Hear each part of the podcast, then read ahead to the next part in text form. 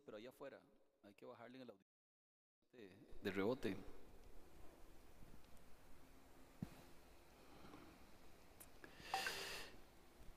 Ok, creo que ya estamos.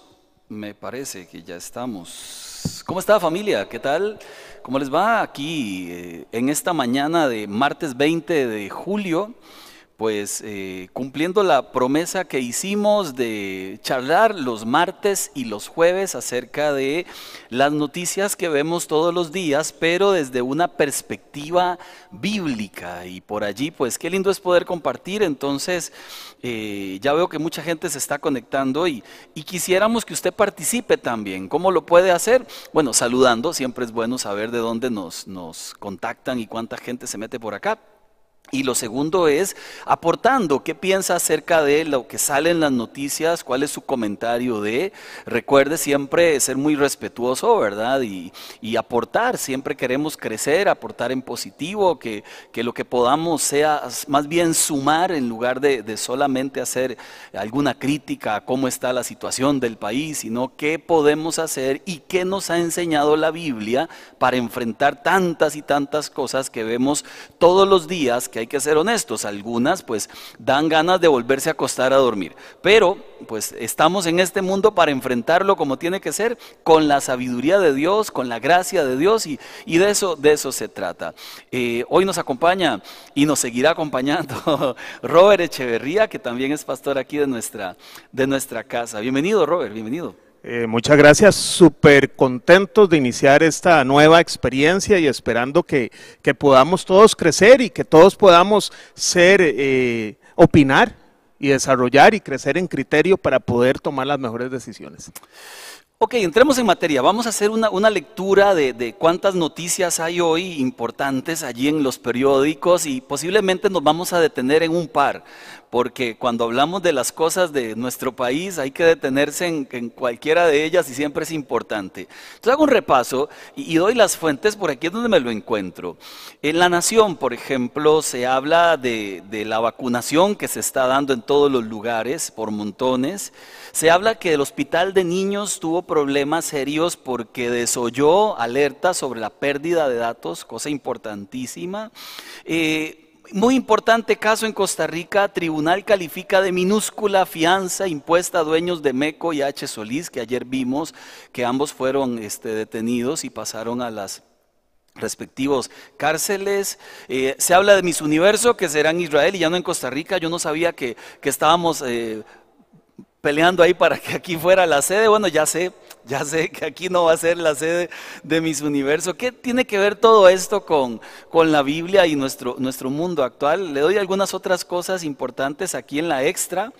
Eh, para los que les gusta la extra, bueno, también se habla de, Doña Mélida que se entrega eh, al OIJ, se habla muchísimo acerca del préstamo del Fondo Monetario Internacional, cuánto nos afecta, cuántas variantes va a tener esto para nosotros, para los ciudadanos, es bueno, no es bueno, pues hoy tenemos además en Robert un especialista en, en banca y finanzas, lo cual es bueno, ¿verdad? Eh, también hay noticias sobre el círculo de amigos que manejaba el negocio del gringo. Pues resulta este hombre, todo el mundo sabe la noticia, ¿verdad? Del famoso gringo y, y, ahora pues en medio del juicio han salido muchas cosas bastante interesantes. Acá en CR, el mundo CR, por ejemplo, el presidente de la República sale a agradecer por la aprobación del crédito, pero al mismo tiempo algunas agrupaciones políticas dicen no estamos de acuerdo con la agenda detrás que hay del préstamo. El gobierno resalta la importancia de haber aceptado este préstamo y como le decía, el, por lo menos el Partido Unidad Social Cristiana dice, yo no quiero la agenda complementaria, ahorita vamos a hablar de, de qué es la agenda complementaria y qué conlleva esta agenda complementaria. Renunció el presidente del INDER, igualmente en CONAVI hubieron movimientos eh, después de todo este caso que le han llamado muy feo, creo yo, el caso Cochinilla. Este, comparado con el animalito este, ¿verdad? Eh, por lo que ha representado para el país. Entonces vamos a hablar un poquito de, los accidentes de tránsito que siguen muriendo gente eh, más en motocicleta, eh, de las largas filas en los centros de vacunación, pues antes nadie quería vacunarse, ahora parece que todo el mundo quiere de un día para otro. Qué bueno que la gente esté vacunando. En todo caso, ¿qué enseña la Biblia de todo este montón de cosas? Comencemos tal vez, Robert, con, el tema más importante ahorita para el país, que es este famoso préstamo del Fondo Monetario Internacional, que por cierto es multimillonario, ¿verdad? Entonces, aquí las preguntas son, eh, ¿se ocupaba o no se ocupaba? ¿Qué dice la Biblia de endeudarnos? ¿Qué nos ocurre a un país cuando, cuando se endeuda a estos niveles? ¿Y había otro camino? ¿No había otro camino? Eh, ¿Puede usted opinar allí también si gusta? Y vamos a estar leyendo algunas de sus opiniones. Robert, comencemos por ahí, por el préstamo este del Fondo Monetario. 1.787 millones de dólares, o sea, una suma si usted la convierte a tipo de cambio, colones, no la puedo decir. Y algunas calculadoras ni dan. Ni dan, ni dan para eso. Bueno, eh, eh, el préstamo, eh, lo que se pretende o lo que el gobierno pretende es recambiar deuda cara por deuda más barata. Entonces, el 90% de los recursos busca cómo poder refinanciarse en deuda más, más barata. Pero lo que hay en todo esto es que hay una agenda que el gobierno se comprometió a poder cumplir con el FMI. Aquí hagamos un, paréntesis importante, porque aquí es donde, donde, donde comienzan los problemas internos, ¿verdad? Y, la bronca a nivel nacional y por qué ocurren las cosas. Porque cuando se habla de un préstamo a, primeras luces, eh, lo primero que uno debe preguntarse es qué hay detrás. Y justamente es allí donde están los estiras y encoges, es allí donde podrían haber nubarrones, es allí donde la gente está a favor o en contra. Eh, ¿A qué nos comprometemos? Y, ese es el tema que nosotros como ticos muchas veces decimos, no sabía. ¿Verdad? Y cuando nos ponen un contrato en una, de una tarjeta de crédito, no leemos el contrato, porque estamos fiebres por el dinero y solo firmamos y no leemos nada. Y tal vez el que está a la par ofreciendo no nos explica ni papá, ¿verdad? y estamos y ponemos la firma sin saber a qué nos estamos comprometiendo. De hecho, la Biblia, la Biblia tiene un principio acerca de las deudas y aquí podemos hacerle la analogía bíblica de todo esto porque Dios tiene razón siempre con sus principios, ¿verdad? y, y es que la deuda, por ejemplo, la deuda siempre ha traído una connotación negativa a lo largo de la historia bíblica. Ha traído una connotación negativa por, por este mismo tipo de cosas. Porque la gente con el afán de obtener un poquito más de recursos compromete hasta el alma, ¿verdad? Sin darse cuenta a veces, como bien dices, o obviándolo por la pereza de si me doy cuenta es capaz que no lo hago, entonces mejor eh, cierro mis ojos hasta hacia lo que estoy viendo para no para hacerlo y ya, ¿verdad? Y no pienso, no pienso, decía Jackie una vez, mejor no pienso, no pienso, nada más hágalo, ¿verdad? Y es que el tema es que cuando tenemos las finanzas sanas o vírgenes, al principio tenemos un gran abanico de elección, pero llega un momento que nos hemos enredado tanto que ya ese abanico no es tal. Y eso es lo que le ha pasado al gobierno de Costa Rica. No tiene muchas formas donde escoger, no tiene de dónde decidir y así tal vez muchos esperamos hasta que ya la situación parezca que es imposible, que haya solución para pedir ayuda. Venimos y buscamos ayuda cuando casi no hay nada que hacer humanamente. Ok, aquí hay dos principios importantes. El primero tiene que ver con ¿Era necesario este préstamo? Bueno, si es para comprar deuda más barata, pues eh, sí. ¿A qué nos comprometemos? Podría ser muy grave si no se leyó bien la letra chiquitilla, ¿verdad? Eh, la letra bol, eh, ah, no, ni siquiera es bol, sino la letra menuda en tamaño número 8. La de lupa, aunque ya hubo una reforma para eso, pero aún así, aunque esté grande, no la leemos. Aunque sea grande, cierto. Porque cuántas cosas han pasado que nosotros nos hicimos de la vista gorda y no podemos alegar desconocimiento. Lo cierto es que papá Estado se endeuda y los hijos del Estado, que somos nosotros, pagamos la cuenta de papá. Así son las familias. Papá y mamá se endeuda y los hijos también tienen las repercusiones de la deuda familiar. Ahora, eh, eh, imaginémonos que, que sí era válido, imaginémonos que sí tenía un sentido importantísimo sacar un préstamo. Por la yo siempre he apelado, alguna vez lo escribí en el Facebook, eh, el por qué no, no poner más mano dura en contra del despilfarro del gasto del gobierno.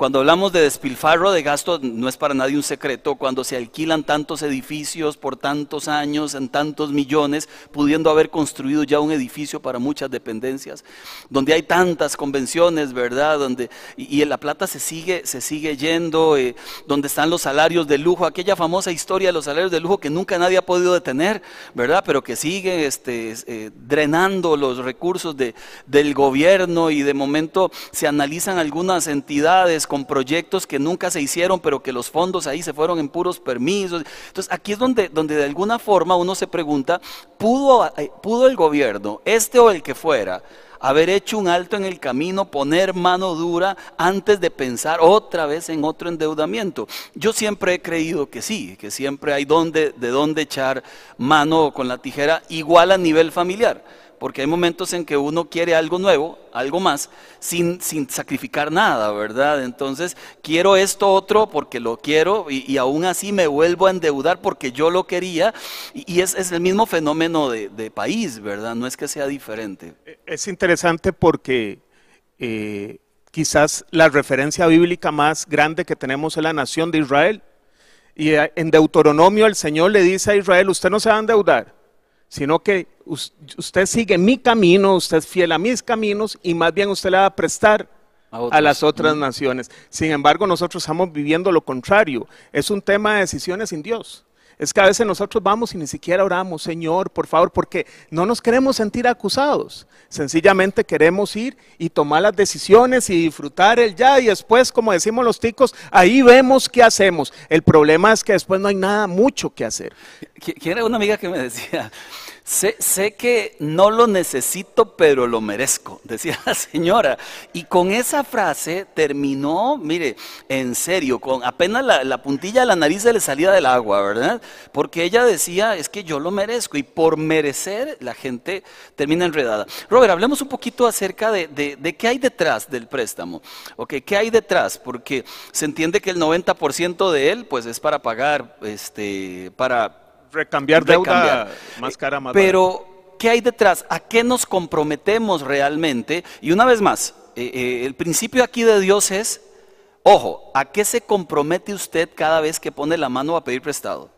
Ahorita también podemos hablar un poquito de, ¿se vale pedir prestado? Bueno, si, si hay algunos principios importantes, decía nuestro amigo Andrés Panasiuk, pues sí se vale, pero, pero ¿a qué nos comprometemos realmente? ¿Qué vendemos de, de paso cuando decimos sí a algo como esto, verdad? Como país y a nivel de familia.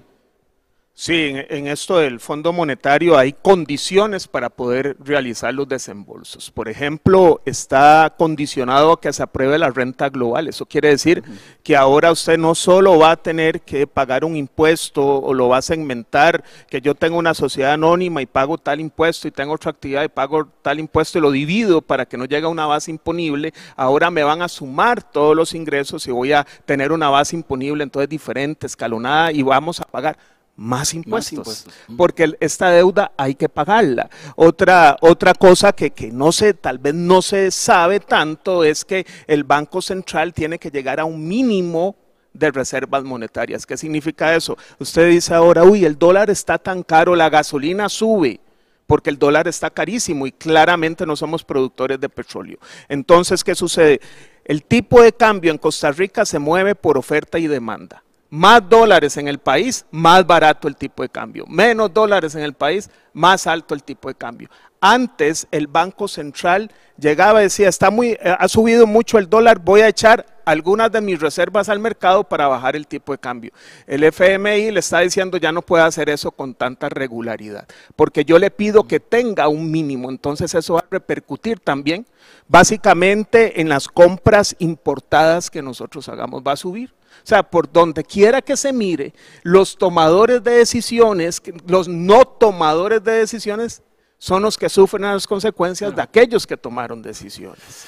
E, esto me lleva a un punto eh, que no lo tenía en la agenda, pero que está también en medio de nuestro país. Eh, como les decía, si ustedes gustan hacer sus aportes, eh, buenísimo, ¿verdad? se vale. Pero esto me lleva a pensar, ya, que estamos en tiempo de, campaña electoral, ¿verdad? En tiempo de campaña electoral. Eh, ¿por quién deberíamos votar? Y, escúcheme bien, porque aquí no somos defensores de ningún partido político en lo más mínimo, pero así de ninguno. Pero sí hay que votar por alguien. Y, tenemos que pensar de verdad en, cuál es el país, si Dios no ha venido, ¿verdad? Y no se acaba este mundo todavía, cuál es el país que hemos de tener cuando sean las elecciones y cuáles son las reales opciones de candidatos que tengan la capacidad, en primer lugar, de gobernar eh, con sabiduría la economía que tengan el temor de Dios, ya lo hemos visto, alguien sin temor de Dios desbarata una nación, o sea, ya, ya eso es sabido. El temor de Dios tiene sí o sí que estar y no hablamos de un pastor que dirija un país, Dios nos libre, ¿verdad? El pastor Dios lo llamó a ser pastor, no debería estarse enredando en esas cosas. Pero si alguien tiene eh, esta, este carácter y, tiene esta, este deseo de hacer las cosas correctas, pues no es suficiente, debe faltarle la habilidad, la sabiduría, el equipo para lograr pues este, estabilidad en un país. Eh, ¿qué, características, y escríbanos usted, deberíamos buscar nosotros en un líder que componga esto. Porque, porque en campaña es muy lindo ver a todos haciendo promesas. Una gran mayoría de ellas quedan en las campañas. Es lindísimo escuchar mentiras, ¿verdad? Uno dice lindísimo que no le gustan y, uno las aplaude. Uy, sí, mire lo que dijo, ¿verdad? Pero, pero ¿Qué deberíamos buscar? Yo tengo algunas ideas de, qué características deberíamos buscar. Danos, Robert, las tuyas, ustedes escríbanos algunas y yo le digo las mías. Mira, me, la pones fácil, eh, fácil, difícil. Difícil porque hace poco que enseñaste que tu palabra valga, eso es lo que ha faltado en los, en los eh, políticos. Eh, prometo una cosa, le pido un carro que sea lo que decimos en Costa Rica, un gajo para ir a hacer campaña, para verme eh, humilde. humilde, le doy beso a todo el mundo y cuando soy presidente, diputado, eso tal vez no tenga ese mismo contacto. Pero yo diría que más que la preparación, porque muchos son preparados, pero lastimosamente las noticias nos dicen que muchos se han preparado, esta generación se ha preparado para hacer lo malo. Muy mm. preparados, pero para hacer lo malo. Yo diría que junto a la preparación tenemos que poner mucho ojo a los valores. Y los valores se miden por la trayectoria de la persona, no por lo que dice que es. Tenemos que ver, ¿y esta persona cómo ha sido como papá, como esposo, como trabajador, como empresario? Preguntarle a los... Ahí, perdón, Robert, perdón que me atraviese dale, con, dale. con, el caballo Napoleón, ahí entro. Pero, pero gente, es que esto es vital. O sea, yo, yo le animaría, e, es más, más que, que promesas y más que palabrería, miremos, esto que dice Robert me parece extraordinario, miremos los valores a lo largo de su vida. Esos son visibles, todo el mundo lo sabe. ¿Qué ha hecho por este país ya? ¿Qué realmente hizo? Porque aún, que, porque había, ahora hay hasta expresidentes lanzándose otra vez. ¿Qué realmente hicieron? Porque si uno compara los gobiernos anteriores de todos con lo que prometen ahora, ¿es lo mismo? O hay algo nuevo. Entonces, analicemos los valores en primer lugar porque los valores definen eh, a la persona, definen su integridad, su carácter y eso nos lo brincamos. A veces nos vamos por puro color. Es que mi abuela era de liberación, de la unidad, este, de es que éramos de no sé cuánto y, y nos terminamos olvidando de lo que es realmente importante. Es esa persona una persona en quien se puede confiar, palabras mayores. Y es que eh, parecemos una novia con el novio, ¿verdad? Que nos enamoramos tanto, tanto que obviamos todo lo malo que se le ve, idealizamos a la persona y nos casamos con, la persona. Después descubrimos que creyendo que era Dios era el diablo, ¿verdad? Entonces, eh, revisa los valores siempre, paz. Segundo, que yo diría, oremos mucho por el voto, oremos mucho por, por la persona. Oremos mucho por el futuro presidente, en serio. Costa Rica necesita que oremos mucho. Decirle, Señor, que no elija yo, que elijas tú en beneficio de esta patria. Alguien decía, yo no sé si será tan cierto, pero yo creo que tal vez. Cada país tiene lo que se merece, decía, decía esta frase. Y yo decía en Costa Rica, pues eh, bueno, habría, habría que echarle cabeza, ¿verdad? Una tercera que le sumo a las que está diciendo Robert, una tercera que le sumaría es ¿Qué ha hecho el candidato que ahora sale besando a los niños pobres? ¿Qué ha hecho ese candidato en estos últimos cuatro años sin, ser presidente? ¿Qué ha hecho realmente? Todos, analice a todos. Si solo son de los que salen ahí en los periódicos hablando, eh, no, eso no sirve. ¿Qué han hecho por el país? ¿Cuántas reuniones han tenido? ¿Cuántas eh, eh, situaciones movieron? ¿Con cuántos diputados se reunieron para mover algún proyecto de país? Porque si no lo han hecho sin ser presidentes, es mentira que hacen algo siendo presidentes. ¿Qué han hecho realmente? Me preocupa muchísimo, de paso lo digo, que de verdad a veces se plantean muchos de ellos y cuando veo las entrevistas ahí que salen en los medios de comunicación, se plantean como yo soy la solución para este pueblo. Y, yo dije, mira, primera vez que lo veo, o sea, primera vez que lo veo en mi vida. Este, yo que veo noticias, todos los días leo todos los periódicos para, estar informado del, país.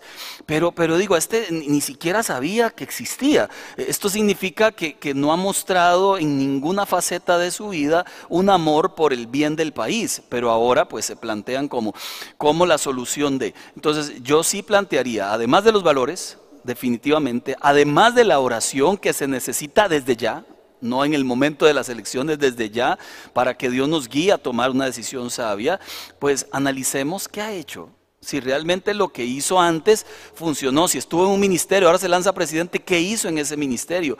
Porque he visto que hay gente que ha salido de un ministerio, arruinó el ministerio, eh, arruinó, estaba en el alcalde, no sé dónde, lo arruinó y ahora se lanza y como que eso se olvida tan fácil en Costa Rica. Tenemos memoria de corto plazo.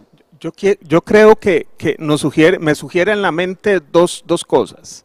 La primera es... Eh, tenemos personas que pondríamos nosotros como candidatos. Hay líderes actualmente en Costa Rica que usted diría, este hombre o esta mujer sacarían el país adelante. Esa es una buena pregunta, sin contar los políticos. Hay líderes reconocidos en esta nación que uno pueda decir, ¿por qué no se postula? Y si no los hay, preguntémonos qué pasa en la sociedad costarricense, que no los hay o no los puedo visualizar de buenas a primeras. Y lo segundo es que ahora la política se construye bajo el culto de la imagen. O sea, yo, no me interesa si usted tenga valores o no. Usted contrata profesionales en mm. imagen para que por redes sociales, por todo lado, la imagen que él quiera proyectar se la clavan a usted en su, en su mente, en sus sentimientos, en sus emociones, con muchas formas de mercadotecnia. Entonces tenemos todavía que estar más atentos. pelando el ojo. Más atentos porque es muy cierto eh, que incluso muchos medios de comunicación, y esto no es de Costa Rica, de todo el mundo, eh, dependiendo con quién se casen, así sesgan las noticias. ¿verdad? Entonces los titulares ya van sesgados a que usted piense lo que el escritor está diciendo sea verdad o no, o lo que él está este, tratando de decirte en medio de los titulares. Y uno tiene que ser bien hábil porque cuando uno lee solamente el titular, debe uno preguntarse quién lo escribe, qué tendencia tiene, por qué lo escribió de esa manera, qué es lo que busca este medio de comunicación, por quién está diciéndonos que votemos. Porque los titulares a veces eso es lo que proponen. Te proponen un estilo de, de, vida este, en donde te van llevando a una, a una misión muy clara y nosotros debemos ser muy hábiles para leer detrás del titular, para leer la nota completa y que no termine uno enredado, eh, votando, decidiendo por, por la, esa presión mercadológica, por esa sabiduría que tienen estos, estos hombres detrás de quien maneja las campañas, ¿verdad? Ahora eh, eh, me, llama mucho la atención que, muchas de las campañas ahora se manejan contratando a especialistas en marketing. Y, el especialista de verdad te vende una cortina de humo, te vende una imagen extraordinaria de una persona que tal vez no es esa persona. Aquí tengo dos, dos, dos, ¿cómo se llama? Tengo dos comentarios. Adri dice, creo que lo primero es que se debe dar acuerpamiento al presidente. El quebrar el voto ha causado que el país se trabe, ya que los diputados de la oposición hacen politiquería en vías de hacerse un nombre para las próximas elecciones. Bueno, sí, eh, y, también delicado que tenga todo el poder una persona y no tenga oposición. Yo, yo creo que las personas quiebran el voto porque no están muy seguros en quién votaron. Entonces, le voy a dar un poco de poder, pero no todo porque no me da un 100% de seguridad. de seguridad. Entonces necesito un contrapeso por si este hombre se equivoca o esta mujer se equivoca. Pero el problema también es que si le damos todo el poder a una sola persona, podríamos terminar como estos modelos de liderazgo este, autoritarios donde, donde al final destruyen y arrasan con todo un país. Siempre es necesaria oposición. Aquí tenemos muchísima, pero siempre es necesaria oposición. No es tan bonita, pero es necesaria porque de verdad si no, una persona con mal corazón dirigiendo un país haría lo, lo que quiere. Volviendo al tema que hablabas ahora de Saúl y, y el primer rey de, de Israel, ¿verdad? El pueblo decía, queremos rey, queremos rey. Dios les decía, no ocupan, ustedes me tienen a mí como rey. Fue, fue el periodo, hablábamos ahora, ¿verdad? El periodo más estable que tuvo el país eh, cuando Dios los dirigía, pero no, ellos de- decían, no, es que no nos gusta esto, queremos esto otro, la insatisfacción. Y allí nace un problema para la nación. El rey que eligen, que lo eligen sin sabiduría, simplemente queremos a alguien que sea capaz de, de- de tener una cara para todos nosotros, ¿verdad? Una- yo, yo creo que ahí funcionaba desde ahí el marketing digital, ¿verdad? Aunque no había mucho digital, pero ¿por qué funcionaba? Porque ellos lo que querían era solo alguien que tuviera una imagen delante de ellos. Y, y este alguien pues destruyó al país por completo, cargado de impuestos, cargado de dolor, este, con todo el poder completo, ahí no había oposición, ¿verdad? Y hizo loco con el país y luego el pueblo suplicando a Dios, Señor, sácanos de esta tragedia. Pero le agrego algo más. Piden rey porque querían ser como las otras naciones. Dios los, nos hizo diferentes, pero nosotros queremos ser iguales a los que no tienen a Dios. Queremos llevar la vida del otro, la vida del vecino, sin importar el precio que tengamos que pagar. Y el Señor no nos hizo para ser iguales a, a- lo que el mundo hace, sino para ser diferente, para ser santos, para tener decisiones santas, para tener una economía diferente, para tener contentamiento. Sin embargo, nosotros queremos ser igual que los demás. que, que ese es el problema. El problema siempre es la comparación con otros. El problema es eh, la codicia que siempre tenemos, que- queremos tener lo que tienen otros, que nos lleva luego a estos embrollos brutales de, de vida. Dice Nielsen Buchan, Robert. Saludo, amigo. Buenos días. La generación de líderes en el país se ha visto como un tema no importante en la agenda de partidos políticos, empresas y otros sectores. Yo charlaba la vez pasada con unos amigos de la política. Yo, yo, yo no soy apolítico, soy pastor, pero puedo hablar de todos los temas que hay, ¿verdad? Esto de que el pastor no tiene que meterse. No, nosotros hablamos. Ya hablaste de mis universo, que no Sí, va a ser de hecho vamos a hablar de mis universo, estamos ¿verdad? enojados ¿Por porque, qué razón porque le en Israel. Costa Rica? Ni siquiera sabía.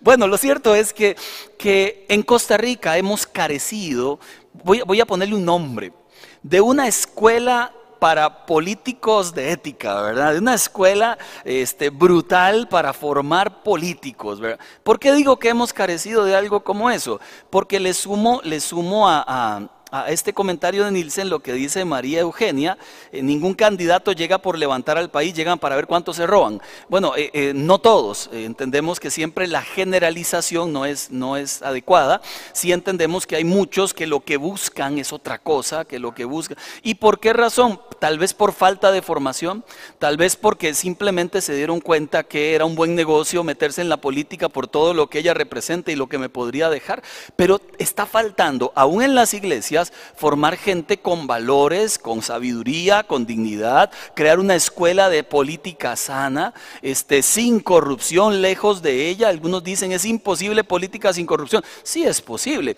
Lo que pasa es que hay que hacer un trabajo desde, las, desde la fundación, desde las raíces. Tiene que entrar alguien con, con mano dura y con machete volándose todo aquello que está podrido, porque se siguen dejando a veces elementos podridos que siguen pudriendo todo lo, lo demás. Uno se pone en retrospectiva ver, ver a Costa Rica y ver que una nación, y, para no eh, exaltar ninguna figura política, pero se hace la caja, se hace el ICE, para que vea que hablamos de dos bandos, ¿verdad?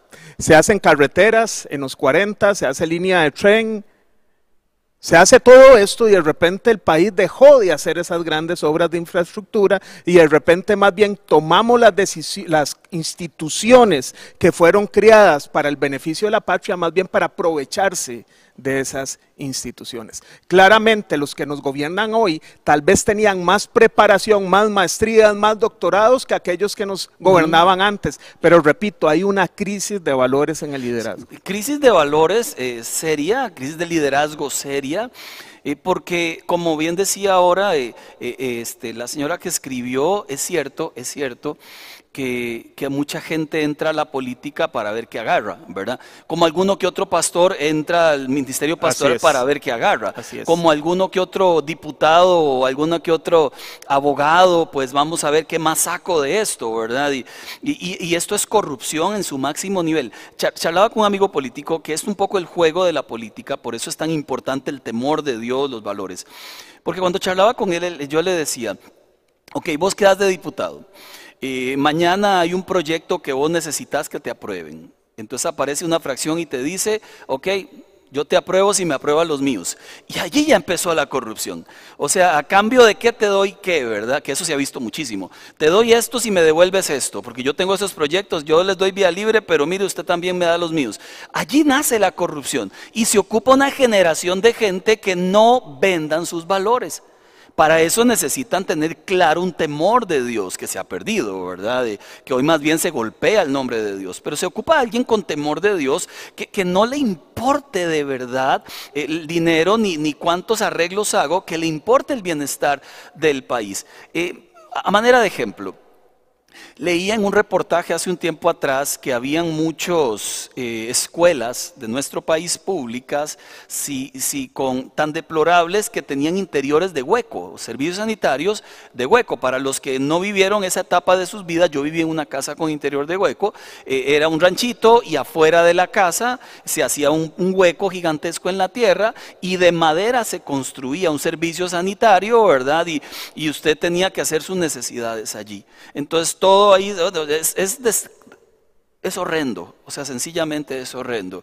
Y, y, habían escuelas este, donde salió un reportaje en uno de los periódicos hace un tiempo atrás, en medio de, de las campañas electorales pasadas, y yo decía, eh, eran no sé cuántas, 30 o 40, no me acuerdo, y yo decía, ¿qué pasa? ¿Por qué uno de estos que quiere lanzarse a, presidente no hace un, proyecto para... Mire, ya, ya yo uno dice, qué lindo, hizo algo, hizo algo de verdad, se le notó un esfuerzo, hizo algo. A eso nos referimos. Tenía un valor enorme en su alma, vio una necesidad puntual, corrió a solventarla. Ahora sí puede decirle a la gente en el país, vean, no solamente digo lo que quiero hacer, es que me moví en este lugar y fui a pelearme con diputados y fui con tal ministro y me dieron una partida y reparamos estos baños y construimos dos aulas allá en no sé qué ciudad. Entonces uno comienza a darse cuenta que ahí hay alguien que ha nacido con un corazón de político auténtico. Pero de alguna forma no conviene a las personas eh, que tienen poder en este país poder exaltar un líder de ese tipo. Porque esto es así. Esto es como cuando alguien se mete en cualquier adicción. Prueban y quedan atrapados. y van a un abismo más profundo, a un hueco más profundo. Pero todo este tema de valores me vino a la mente la otra noticia, el caso Cochinilla, que se llama feo, pero tiene tal volumen de evidencia que uno lo hace pensar. Y cuando uno escucha las conversaciones telefónicas intervenidas, uno dice, claro, aquí hay lo que llamamos chorizo tendríamos que ser muy inocentes para no creer esto. Y cuando me hablas de excusado de hueco y se cuantifica estimado por los peritos judiciales un fraude a la nación de 78 mil millones de colones, volvemos a la pregunta, ¿por qué pedimos un préstamo? ¿Por qué un país sin ejército pide un préstamo que no tiene que, mantener un ejército? ¿Por qué un país tan caro como Costa Rica porque es un país caro, necesita un ejército. Y uno se pone a ver en otras cosas también. Como asalariado, el asalariado le viene rebajado cuando los que tienen base imponible el impuesto sobre el salario. Pero ¿cuántas personas, empresas o personas liberales, bueno, ahora con el IVA todo eso está cambiando, pero cuántas personas declaraban cero y usted los veía con un carro del año, porque todo lo metían como gastos, pero como asalariado no tienen esa oportunidad de meter nada como gasto. De una vez le viene rebajado. Es que hasta la forma en que se cobran los impuestos es injusta. Yo no digo que se le quita al asalariado eso, sino que se mida igual al asalariado con el otro. No tiene opción de escoger. Bueno, y yo voy a meter la gasolina como gasto. No tiene opción de meter absolutamente nada. Entonces hay una desigualdad claramente aún en la regla fiscal. Dice, dice Nielsen Buján, por acá otra vez, la sociedad actual dejó de leer, esa buena lectura, pensamiento crítico, más allá dejó de ser una norma de vida, de ahí que muchos no analizan titulares, la noticia, los mismos medios de comunicación te ilustran, entre comillas, una fase de una noticia y queda en razón de las personas qué decisión tomar. Tema para discutir en una próxima, yo me anoto. vamos a invitar a Nielsen para que... Pues, a eso que dice Nielsen, a eso que dice Nielsen, le agrego algo también cuando hablamos de los valores que tienen que tener los políticos, también hay que cuestionarse qué valores tiene la nación. Porque si yo escojo esos políticos por los valores que tienen, yo posiblemente sea compatible con esos valores. Lo que antes para nuestros abuelos era inadecuado, puede ser que para las nuevas generaciones no lo sea. que, de hecho ahí está el problema, por eso decíamos ahora, cada país parece que tiene la nación que se merece, porque al final, ¿quiénes son los que escogen? La gente. ¿Y por qué escogen como escogen?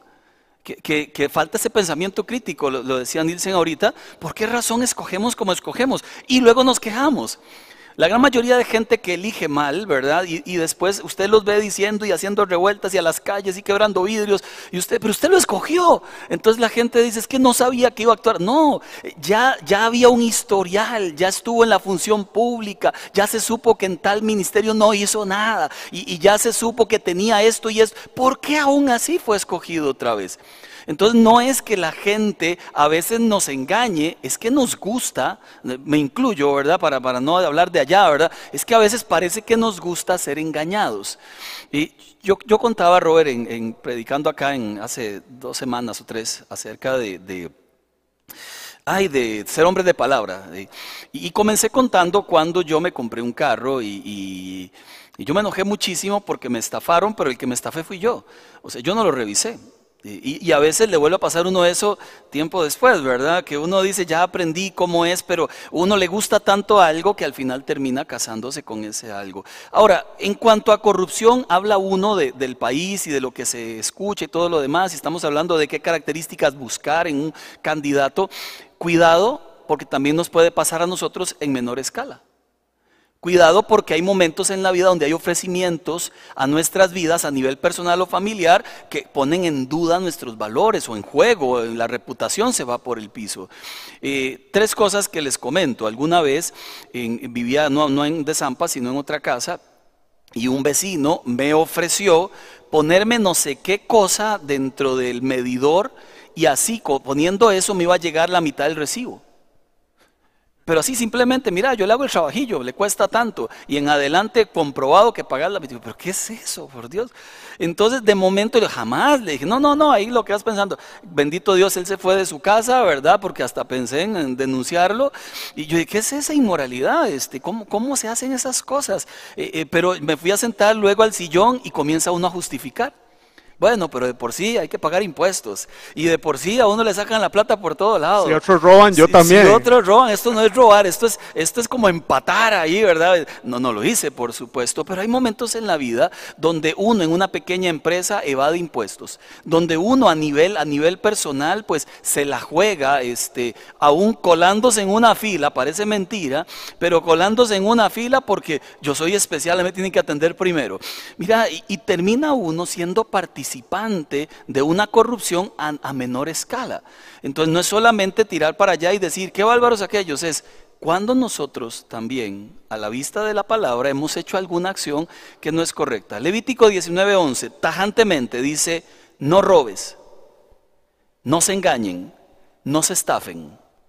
O sea, volvemos al concepto. Carla Ortiz y, y sigue Robert, dice, una persona con temor a Dios y preparada puede dirigir un país, una nación, siempre estará con la tentación enfrente, pero su temor a Dios lo llevará a hacer lo correcto. Estoy, estoy de acuerdo. Robert. Sí, yo, yo, creo que todo en este tema de, política y de todo lo que está sucediendo en el país, hay, un, hay un, una persona que acepta la corrupción, hay un corruptor. Entonces el caso más común tal vez, Marco, no sé si usted le pasa igual, es el de las benditas licencias. ¿Y cómo sacaste la licencia? Yo le eché algo ahí al instructor.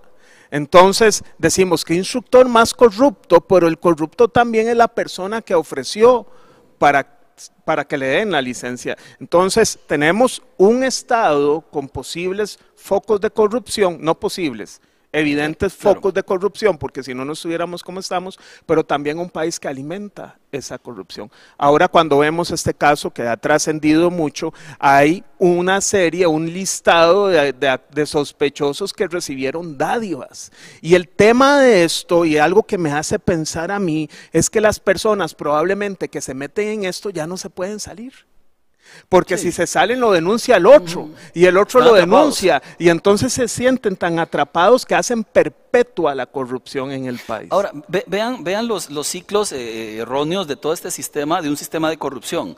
Eh, por un lado, una persona que cae la primera vez queda amarrado, queda atrapado, como con los narcos, ¿verdad? Eh, caes allí y después, si te salen, es con la vida, ¿verdad?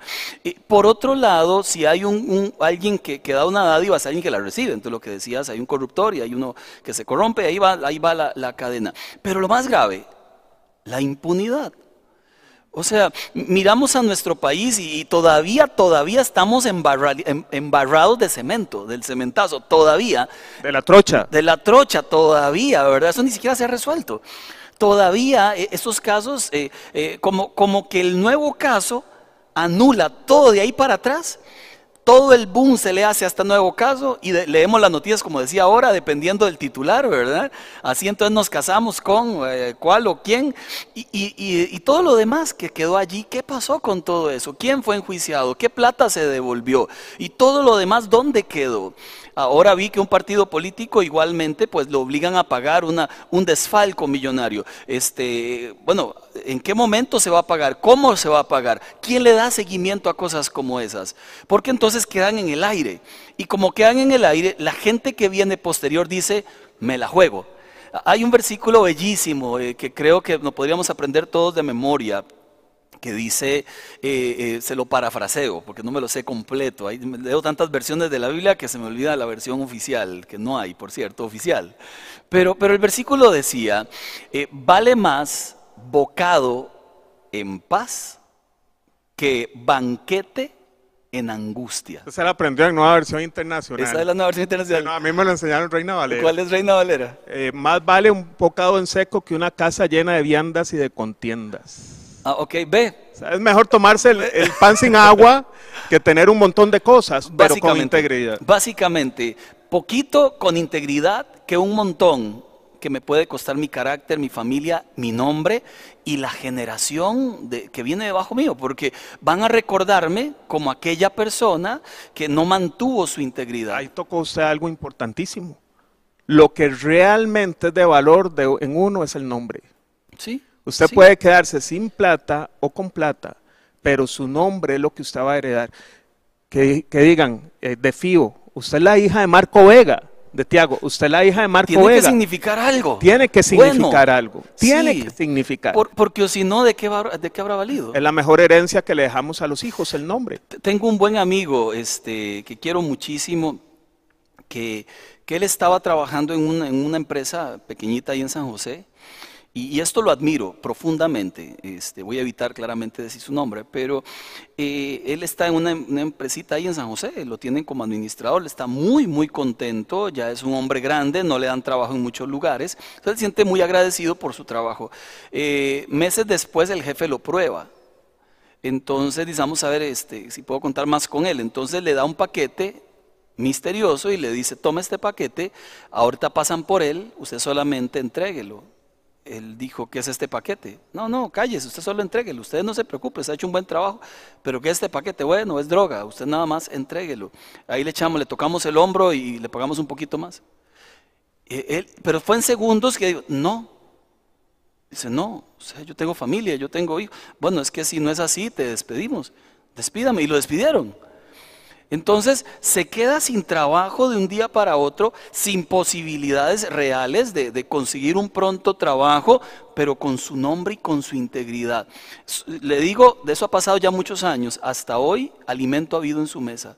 Hasta hoy Dios ha provisto para él todo lo necesario porque se guardó en integridad. Hasta hoy sus hijos pueden decir, qué tata el que tenemos, ¿verdad? ¿Qué ejemplo nos dio? Que no hay dinero en este mundo que compense el daño que le hago a mi nombre. No hay dinero en este mundo. ¿Qué, qué ligado está la integridad al contentamiento? Porque si una persona no está contenta ahí con su posición, lo piensa más y puede tomar una decisión. Eso me recuerda, volviendo a Israel, que Dios en un desierto donde no hay nada le hace caer maná. Maná, pero estamos cansados de comer maná. Yo me acuerdo de las ollas de carne de Egipto, estaban de esclavos, ¿verdad? Y, y es esa queja que tenemos siempre, todos, me incluyo. Ahora, eh, yo creo que es mentira. No, no lo que está diciendo Robert. Yo creo que es mentira que comían ollas de carne. Si, eran esclavos allá en Egipto, seguro se las Eran imaginaron. sobros de la carne de los, de los Posiblemente el hueso que le echaban ahí después de que los egipcios se comían la olla de carne, pero estaban esclavizados, no les iban a dar olla de carne. Ahora ellos recuerdan las bendiciones de vivir en Egipto. Entonces, es ese mismo sentimiento de insatisfacción que a veces nos llena el alma y que nos hace tomar malas decisiones o nos hace querer algo aunque no sea correcto. ¿Te acordás de la canción Caña Dulce? Para moler. Y él se conformaba con la morena, ¿Ah, con sí? la milpa, con La los chiva, bueyes el bu- la buey, ¿cuál eh, y con, con el veroliz, la flor de la caña, que esté cosechando la caña. Ahora no, no es suficiente, necesito más y más y más. La felicidad no está en los bienes, decíamos en, en Lucas, no está en los bienes, el- esto no está en los bienes que, los, que el hombre posee. Dice Carla Ortiz, así es, fácil después criticar, hay que leer e investigar a quién queremos que dirija el país.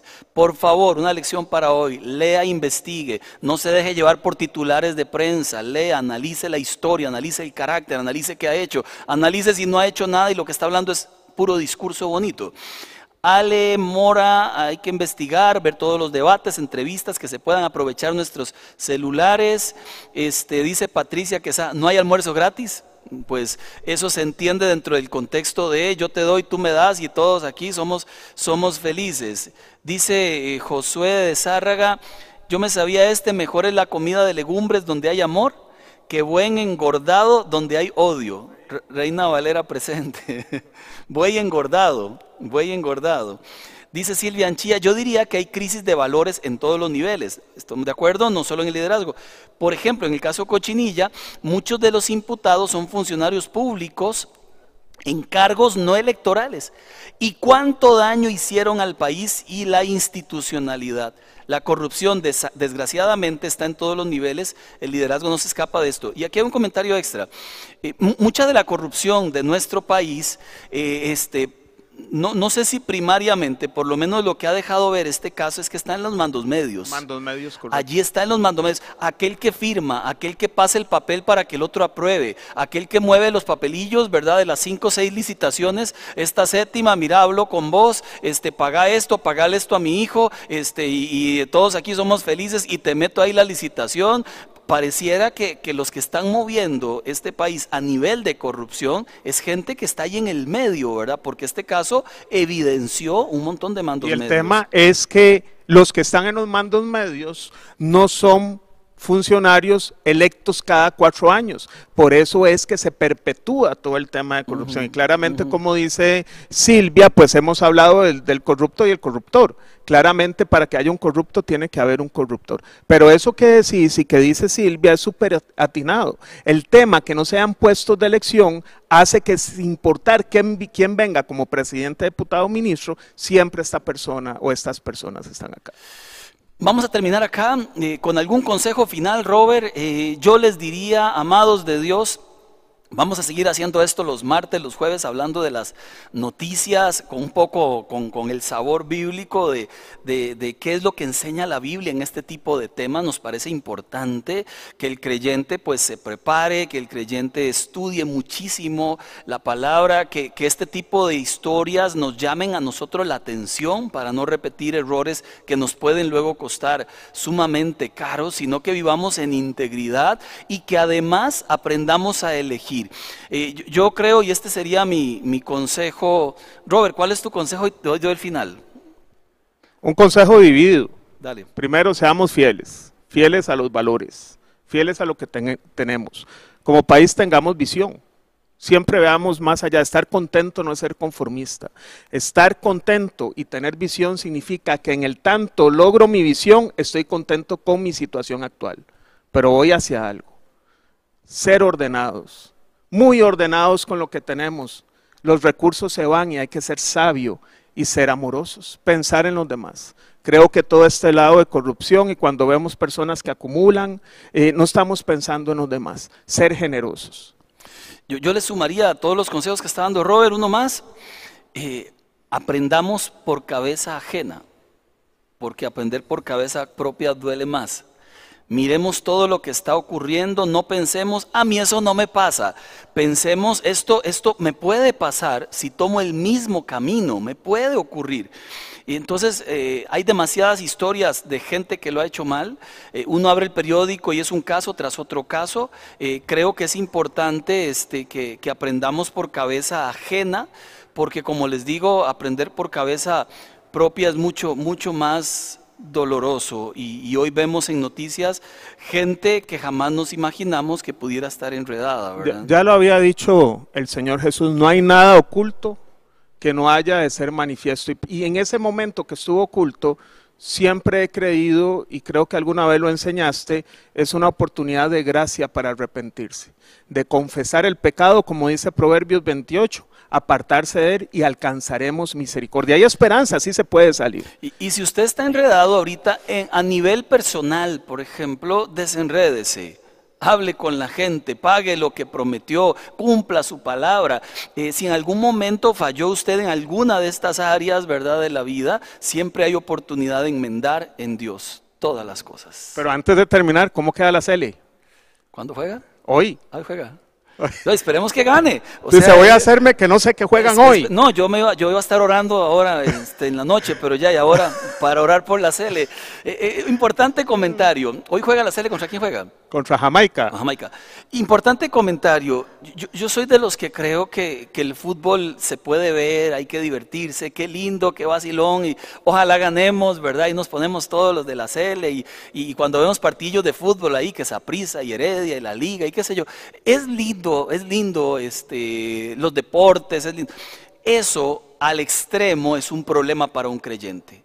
Eso llevado al extremo, a la pasión, a la locura, a dejo la iglesia o me apasiono más por eso que por venir a un culto es el colmo. Golpeo a la esposa si perdemos. O golpear a la esposa, que eso es denunciable, ¿verdad? De cárcel. ¿Cómo es posible? Bueno, eh, nosotros los creyentes tenemos que dar un ejemplo en esto. Nunca el fútbol ni nada debe ocupar el lugar de Cristo Jesús.